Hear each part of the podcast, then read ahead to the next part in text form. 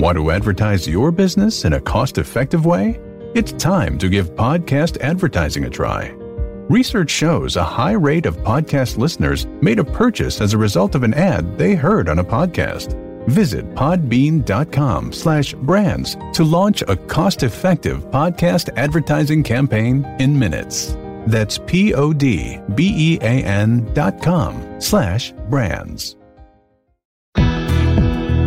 Welcome to Y'all-itics, the home of cold beer and hot takes on Texas politics.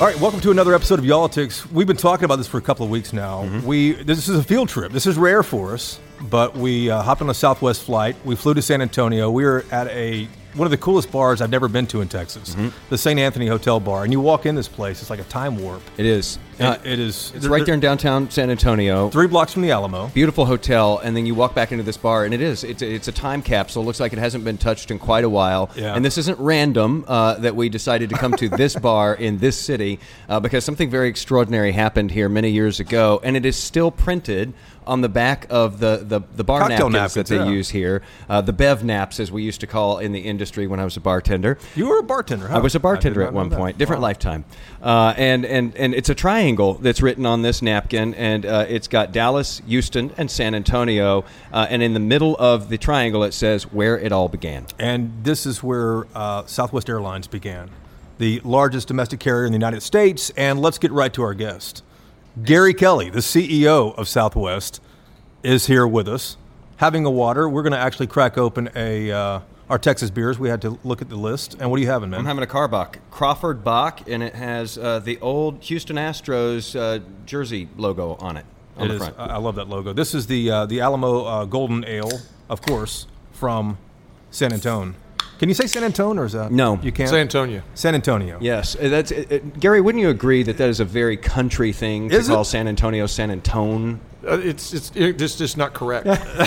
no, And you Gary's can say from San here. Antonio. You know, you can kind of compress it like that, but uh, San Antonio. I love that we works start a podcast like better. Yeah, that. but I'm glad to be here with y'all. Thank know, you. We say y'all down here in San Antonio. Absolutely. Th- thanks for uh, thanks for having us. Uh, we, we appreciate the time with you.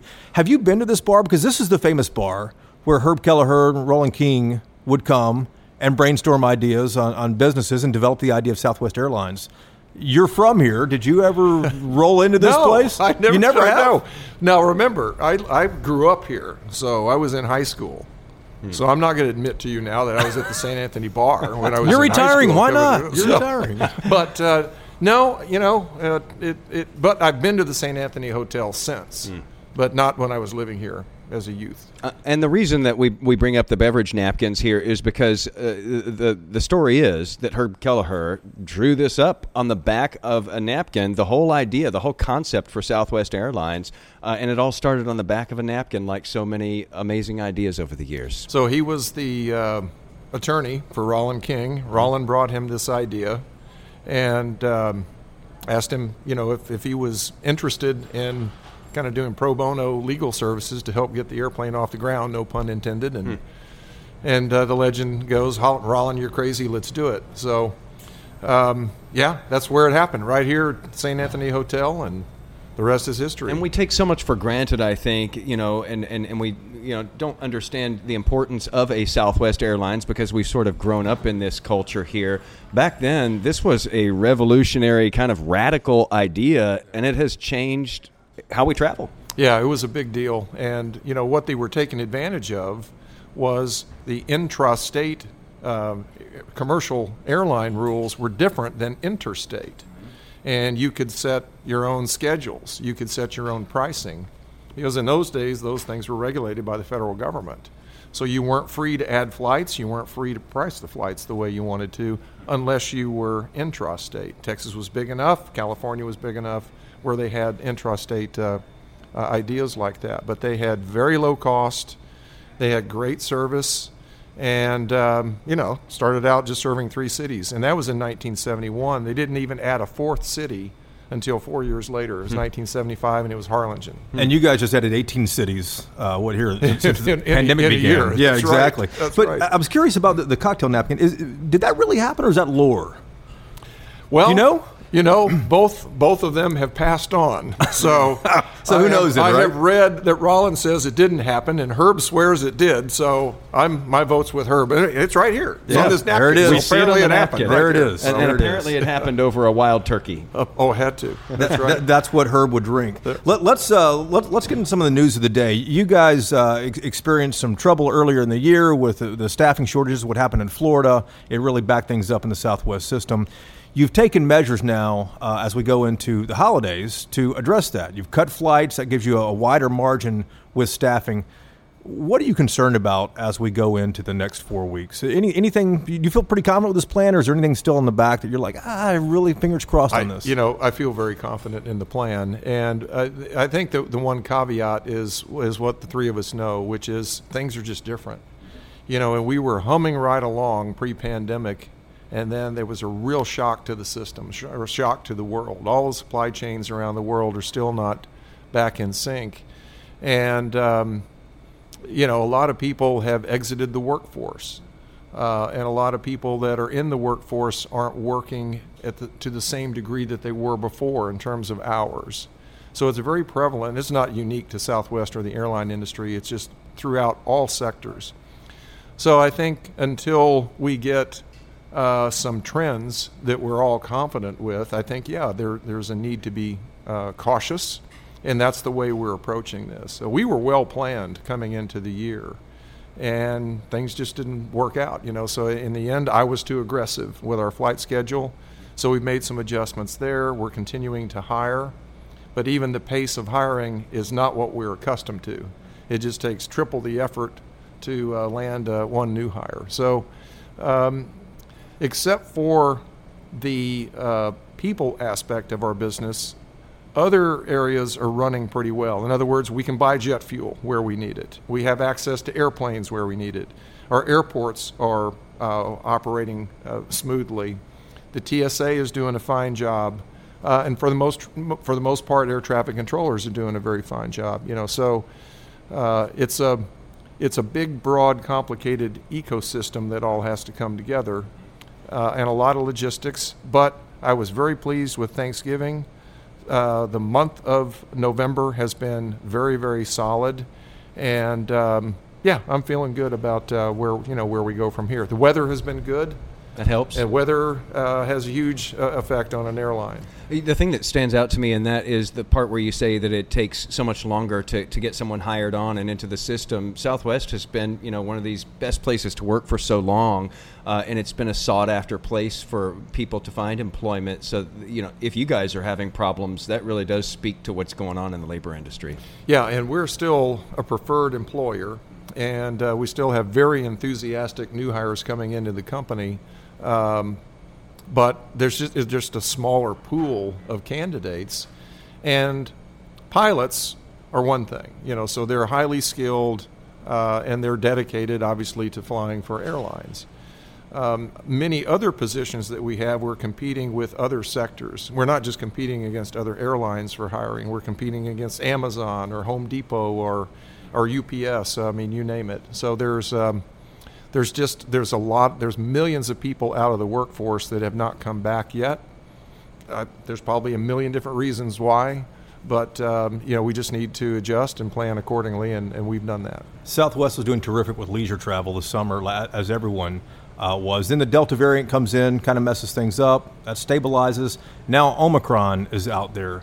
What are you, what are you looking at to that? Does that concern you at all as we go into the uh, these winter months here? You know, I think you summed it up well. Um, we were really encouraged with the, you know, advent of the vaccine, and then travel demand began to pick up in the spring, and we thought, all right, you know, we're we're on our way to uh, getting this whole pandemic behind us. Um, and so it, it's gone through waves. Oddly enough, there seems to be a wave every several months. It seems to last, you know, a little less than, than two months. So we've kind of we're, we've been of the mindset that we're well we're going to get another wave here because this thing is predictable in an unpredictable way, I guess uh, you would say. But I think as time has gone by, the Delta variant did knock us off course somewhat, but it was so much better than a year ago. So in other words, I think people have sort of adjusted their mindset to living in an endemic uh, instead of a pandemic. And yes, I do think another another wave will dampen the demand, but nothing like what we saw in 2020. Uh, and and the, the federal government messaging right now is let's not panic. And I do think that that's helpful because I think the worst thing that would happen for travel and tourism is the lockdowns and the shutdowns. Uh, That's so not likely, though, is it again? It doesn't appear that yeah. it will be. I think most people have concluded that that didn't do much. It did more harm than it did good. And um, there's probably no one right answer in all of this, but I think the demand is going to be fine. Uh, it, it'll be impacted clearly if we have another surge in cases. The thing that we're mostly focused on is just making sure we pay attention to what we can control. Let's run a good operation. Let's make sure that we have proper staffing in place. Make sure we take good care of our people and in, in turn take good care of our customers. And uh, I feel like we're well positioned to do that. We're just going to have to be more conservative in our plans for 2022 than, than I would like because we have all kinds of things we want to do. We've got airplanes, we've got cash, we've got the airport facilities in place we just need to, you know, that fourth piece is we just need to make sure we have all the, the right people. What, what, do you want to do with the airplanes and the cash and the airports that uh, you might not be able to, to get to? Well, if you go back, you, you mentioned the 18 cities. So you yeah. go back pre pandemic, we had far, far, far more departures a day between Dallas and San Antonio than what we have right now. So we would like to restore our flight frequencies, and especially in our business markets like a Dallas, San Antonio to something close to where we were uh, in, in 2019, let's say. What we've done is we've taken a lot of those frequencies out during the pandemic because you didn't need them. I right. mean, there were there was just not no demand. Flying, yeah. And we reallocated those airplanes um, to add these new destinations, mostly leisure oriented, and at least we're putting idle assets to work. And we've added 18 great new destinations. I'll bet you that's 70 airplanes worth of flying.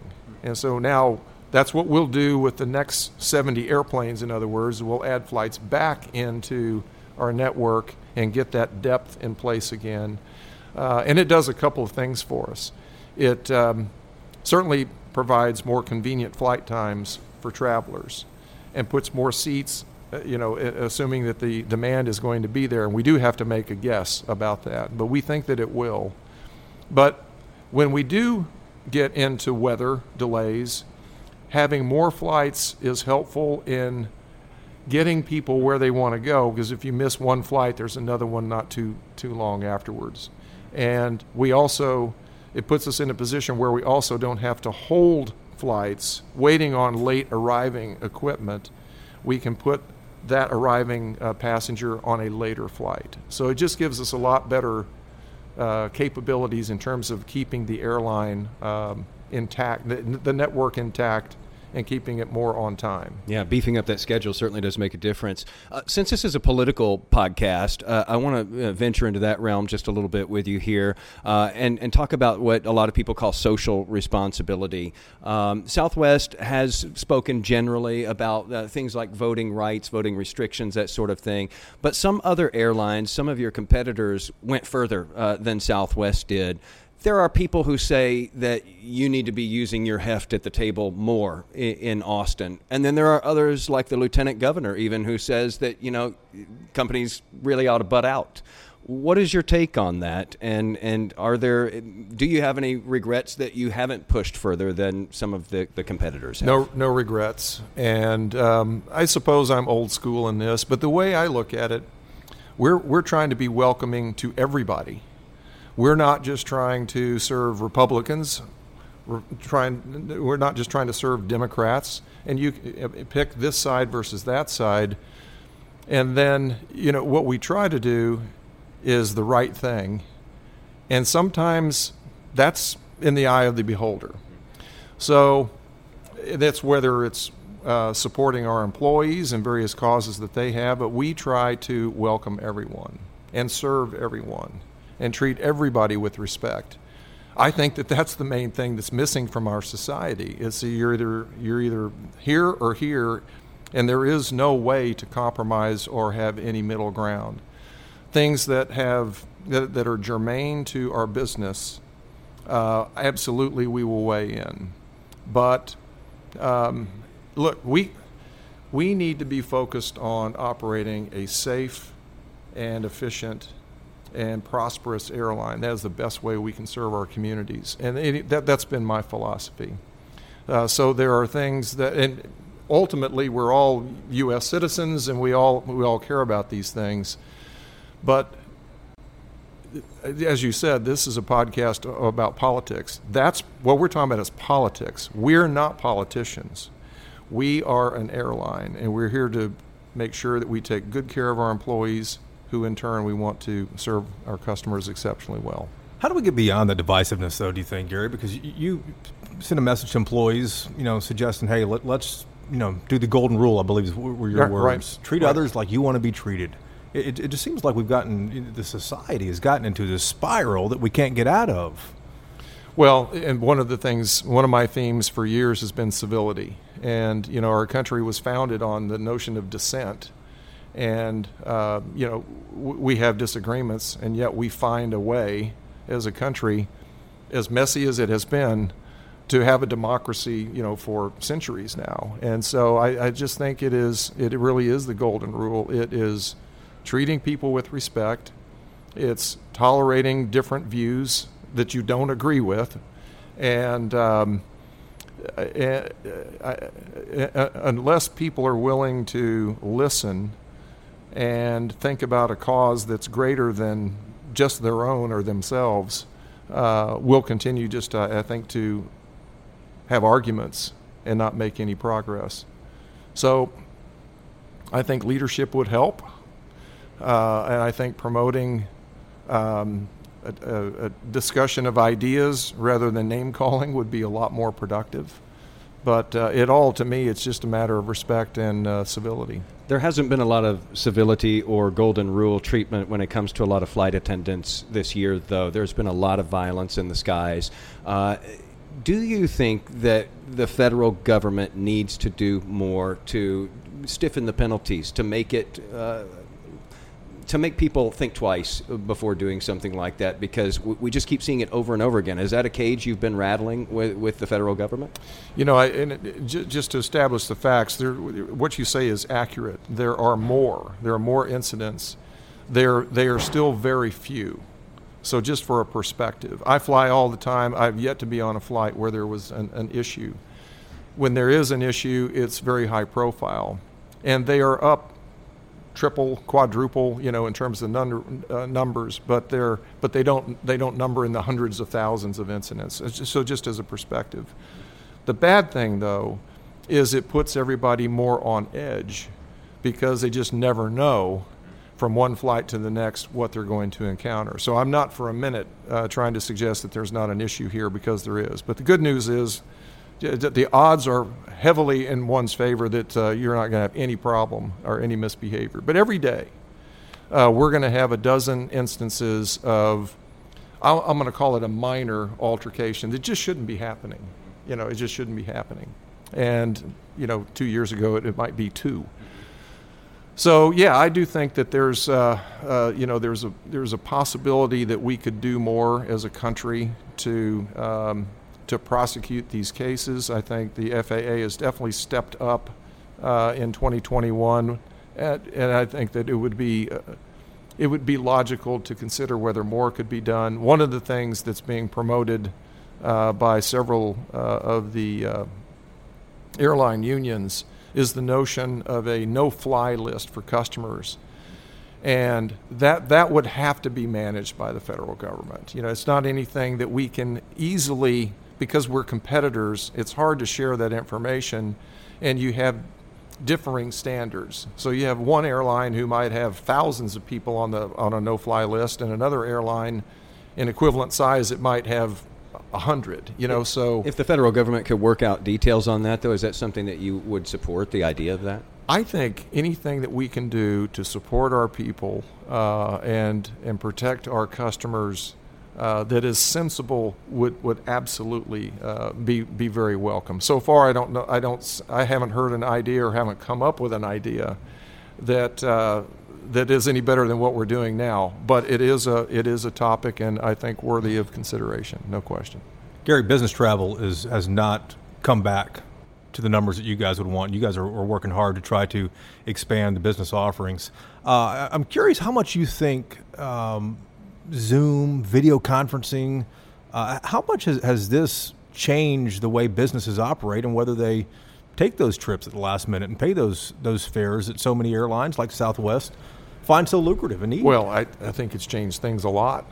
And uh, will that will that will, will it turn around at all? Do you think people will get tired of Zoom and want to go back to you know in person? I, I think we'll begin to revert back to pre-pandemic, but um, I don't think anybody would be shocked if we never get there. It's one of these imponderables. Nobody really knows, and I'm not I'm one to prognosticate you know uh, things like that.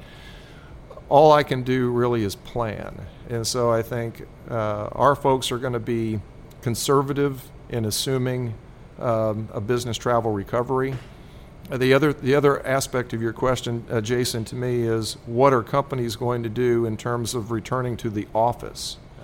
So I think that that also uh, has an impact. If, in other words, if you have people that aren't in the office, there's no reason to travel to go see them because they're at home. So all, all of this is complicated, and um, I think most people are assuming that we might get back to maybe 80% of what it used to be. How long? Though? uh, five years.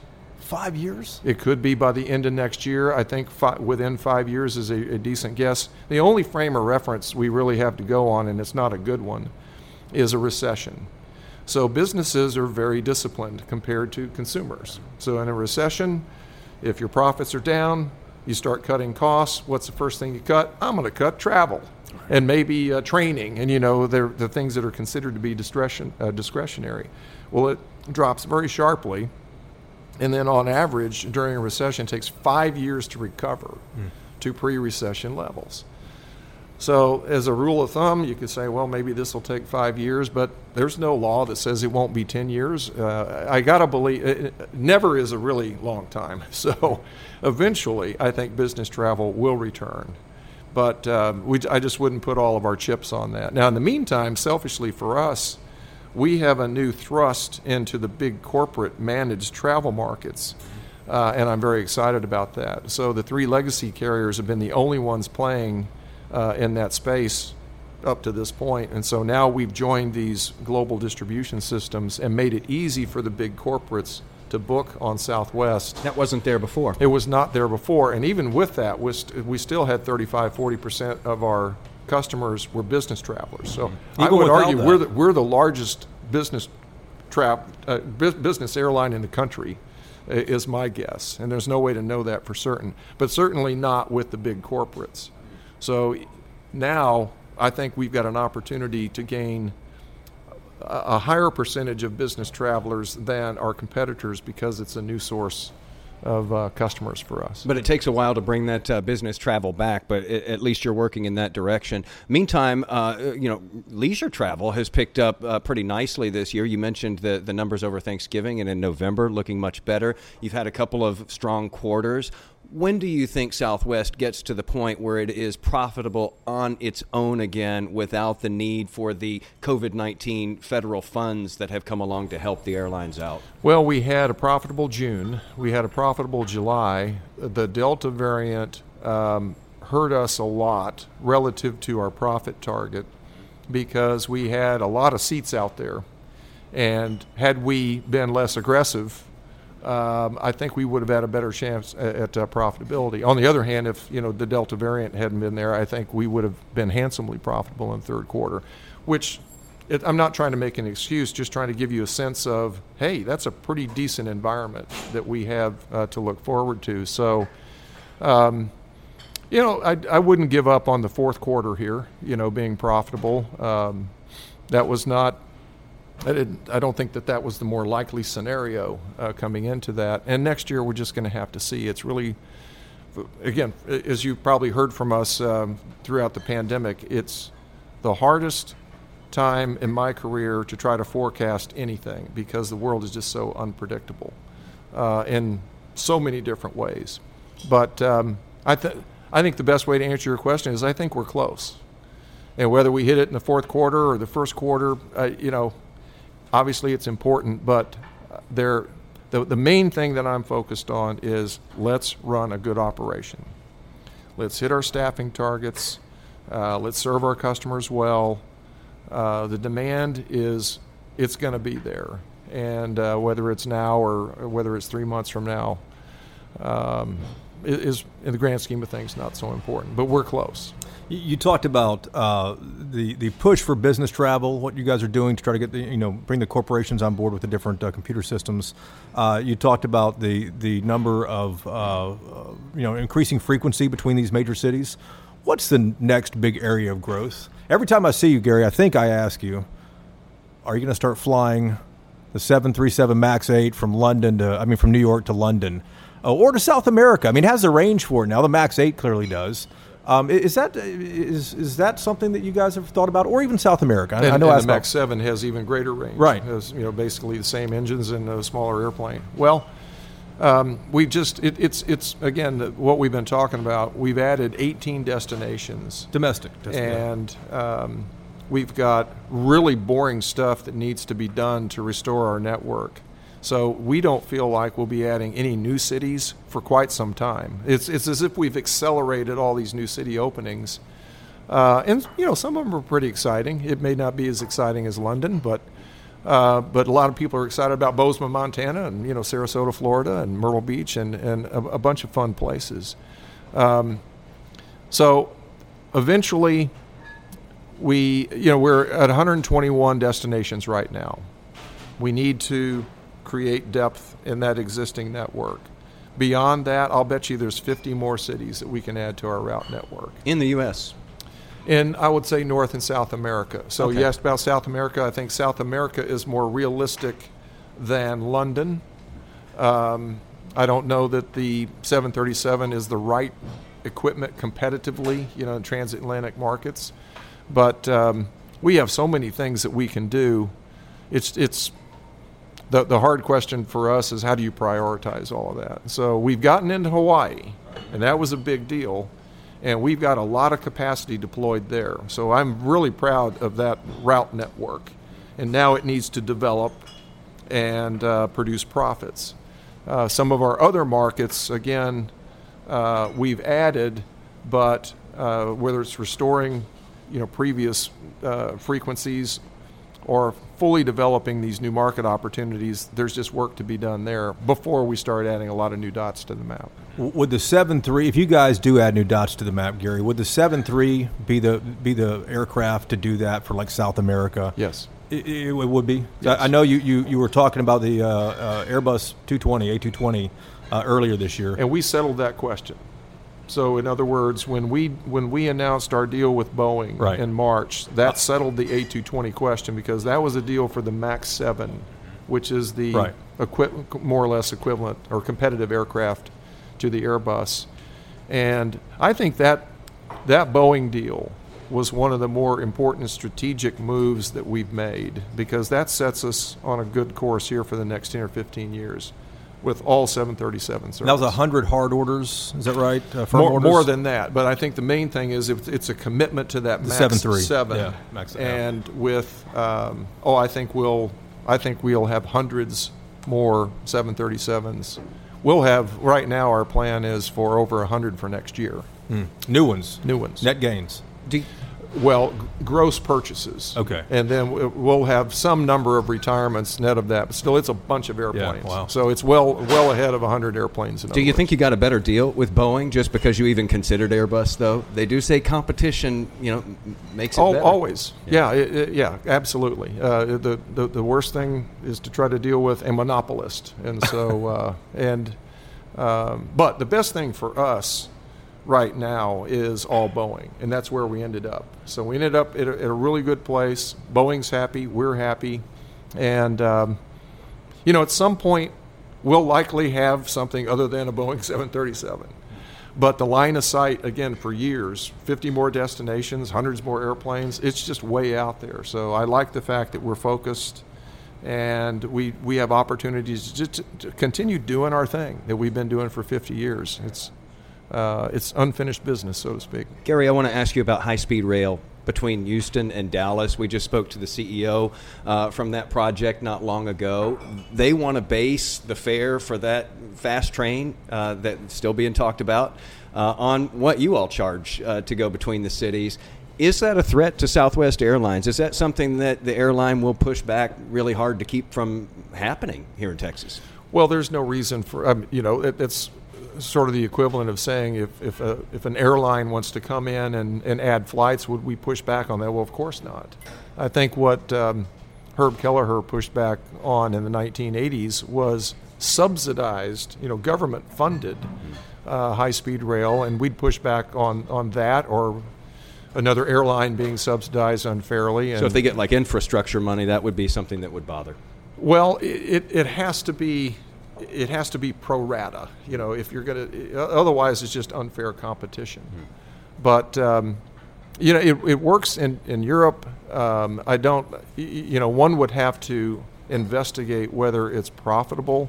You know, it, it, what I had always uh, understood is that there wasn't a profitable high-speed rail system in the world. Mm. So you do have you, you do have a long history of airline profitability, but but I'm not informed on that. It's not an issue for us. Uh, is it a competitive threat?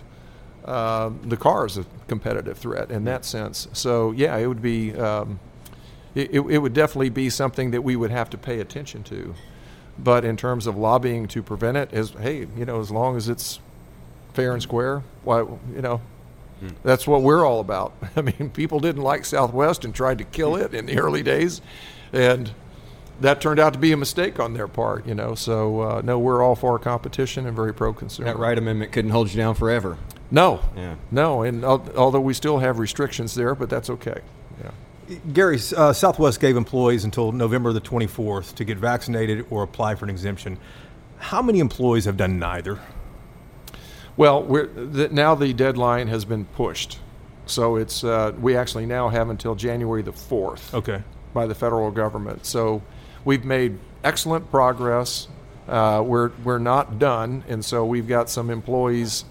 It's in the single digits at least who have not responded. Uh, but again, the deadline is is has now been moved to January 4th. So uh, we've, we've, we still have some work to do. You said you're not going to fire anybody over this. What would happen to those people if, if you can't get through to them, if they don't apply for an exemption, or if they don't get the vaccination? What, what happens to those single digit employees? Well, I think we just have to work through all of that. Um, I, I, think worst case, you can't work. If you can't work, you can't get paid. You know, would would be there's there's a discipline process with our collective bargaining uh, agreements that we go through uh, these kinds of uh, non-compliance issues. But what obviously what I'm striving to do is be patient with our people and get as many people vaccinated as we possibly can. I've consistently been on, on the record saying that that is what our society needs to do. But at the same time, I don't feel like I, I should impose that on our employees. So it's being mandated by the federal government in order for us to remain a federal contractor. And that's a non-choice. We we can't we can't walk away from that. There's no way, and I'm not going to. Um, so that that's where it leaves us. And we've tried to be fair in evaluating the accommodation request for medical or religious uh, reasons for an exemption, and there's just strongly held, held uh, feelings about that. But uh, you know, there's some other companies that have taken the position like we have, and we haven't had a furlough or a layoff in 50 years. The last thing I want to do is is um, you know have that happen because of this uh, this vaccine mandate. You didn't even have it during the pandemic, uh, the worst of the pandemic, which is extraordinary when you think about that. Uh, that has to be a, a, big source of pride for you as it you is. go around the state celebrating 50 years yeah. of never having to do yeah, that. It, it is, and you know we. As a part of that, of course, we were successful. We were financially successful and had 47 consecutive years of profits, and um, and you know, and here we are. So we can't, you know, you, you just can't lament the fact that we have a pandemic. But at least we were well prepared for it hmm. and have been able to fight our way through it. Did you get close to layoffs? So how close did that get? I, I don't think we would, would have ever had a layoff. Hmm. Uh, we we I was concerned when, you know, at some point you if, if the government isn't going to provide assistance, you just have to stop the bleeding. Hmm. And so what I wanted us to do was again have everybody share in that sacrifice together. So we were in the process of negotiating with our unions uh, to do that. You gave up your salary too. I, I you know, but that that's that's what you do, you hmm. know. Um, but the uh, but fortunately, you know, the assistance came through. It helped all the airlines. Probably, arguably, helped our competitors more than it helped us, because uh, I think we were better better prepared for this than anybody else was uh, from a balance sheet perspective. Did you ever think, man, we should have charged for baggage? We could have had all that extra money in the bank. No, never crossed. You know, because I don't believe that that's true. I think that we actually generate more revenue through brand loyalty mm. by not nickel and diming our customers. There was a period of time, you know, this started in 2008. There was a period of time where the industry kind of stood still with capacity. And um, you could actually measure the change in market share. It was one of the easier times to do that. And our share went up two percentage points. And we did nothing other than we didn't charge bag fees. Hmm. And so another way to say it is, you know, it takes five bags to, to overcome one lost customer. And maybe today customers are more willing to pay them, but um, you know, I think we're the one airline that uh, that, that, can make this case. Mm-hmm. And you just look at our again, you look at our profit and revenue performance, and uh, it supports my argument. But mm. um, you know, it just never hurts to lean towards the customer, mm. and no, nobody likes to feel like they're getting a raw deal. That's a great quote. Never hurts towards, to, to lean towards the customer. They're going to put that on a napkin, Gary. Yeah, right. Here, here's my last question for you, Gary. Uh, looking back at your time at, at Southwest and just your career in, in total, proudest moment and, and, biggest regret? Well, I think the proudest moment is, is is what we've been talking about. Just the fact that we've been able to make it 50 years, and especially here the pandemic, without a, a, a layoff or a furlough. So. Um, I certainly don't want to have that happen because somebody doesn't want to get vaccinated. You know, there's just a logical extension of that, and so we'll work hard to avoid that.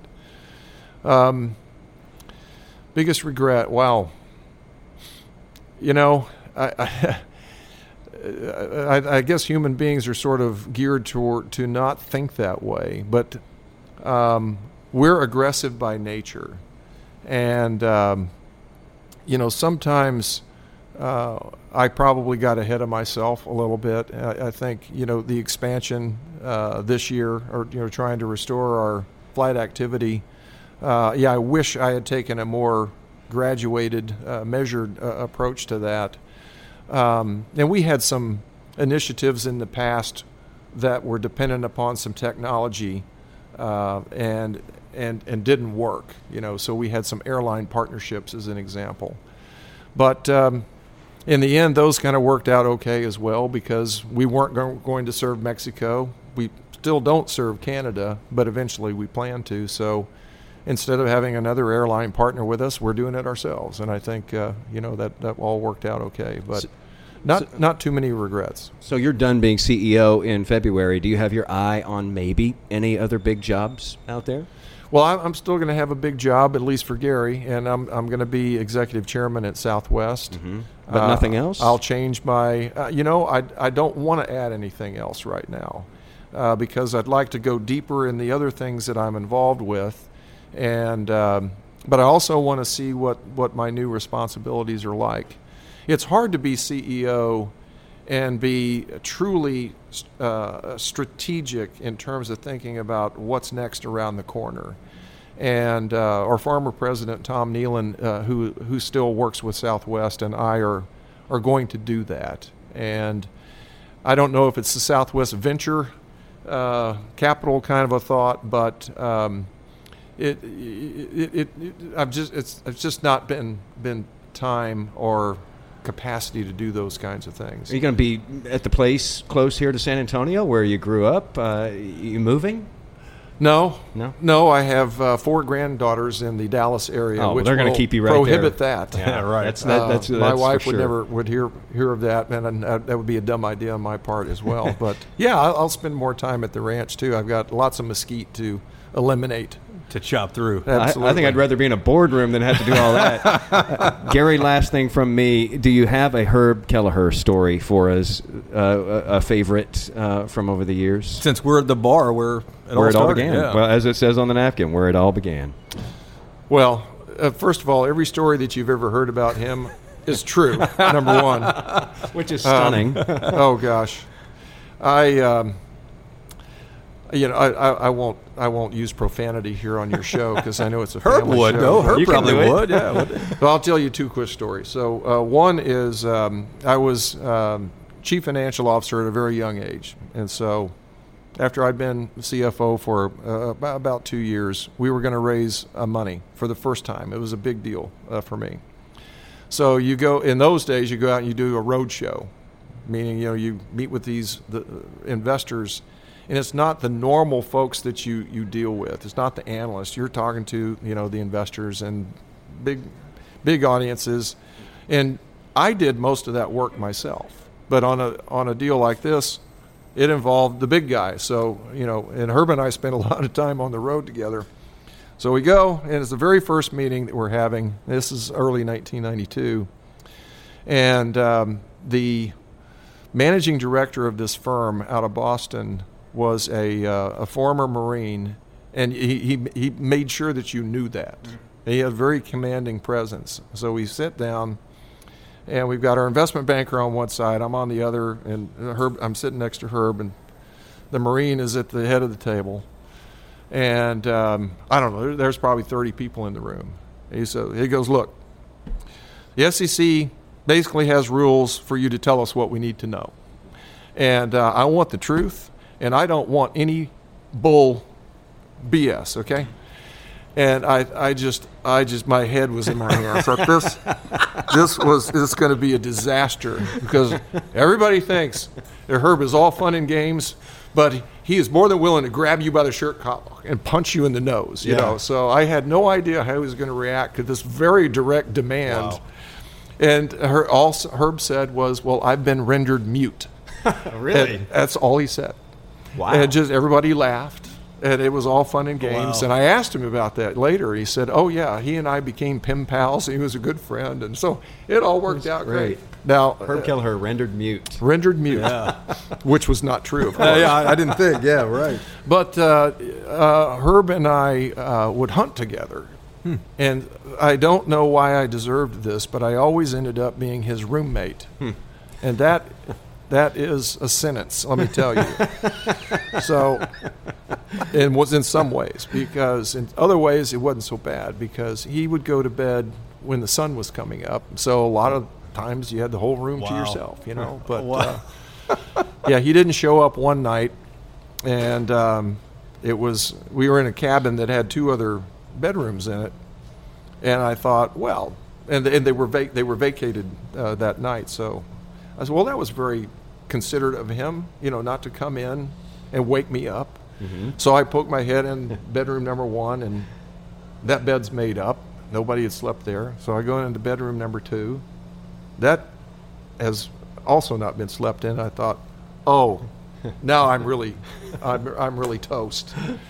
And uh, Colleen Barrett is really because I'm supposed to look out after him. You're watching you know. Herb. Yeah. You're keeping And track of him. so I go running for you know looking for him, and I find the uh, ranch manager, and um, I said, "Have you seen Herb?" He said, "Oh yeah, he's he's he's over there having breakfast." Well, he was sure enough. He stayed up all night. He had two hats on and was carrying on with um, General Jim McDivitt, who was the commander of Gemini Eight. You know, Wow. so um, so we were on an industry uh, event, and there are a lot of colorful stories. About Oh, I Herb. What a bet. character. You need to write a book. Yeah, you, you should. I know Hey, you'll have a book out right now for 50 years, but you need to write another book. Gary, congratulations on retirement. We were, we were, we were honored that you were, uh, you know, able to spend some time with us, and we're. Uh, I'm pleasure. stoked about being here at this bar too. I, I I've A lot of history. I didn't know that. Yeah, absolutely. Yeah. It's yeah, it, it's great. Congratulations on all your successes too. Yeah, what a since long 2004. I mean, run. think about what all Southwest has become since 04, and it's because of you, Gary.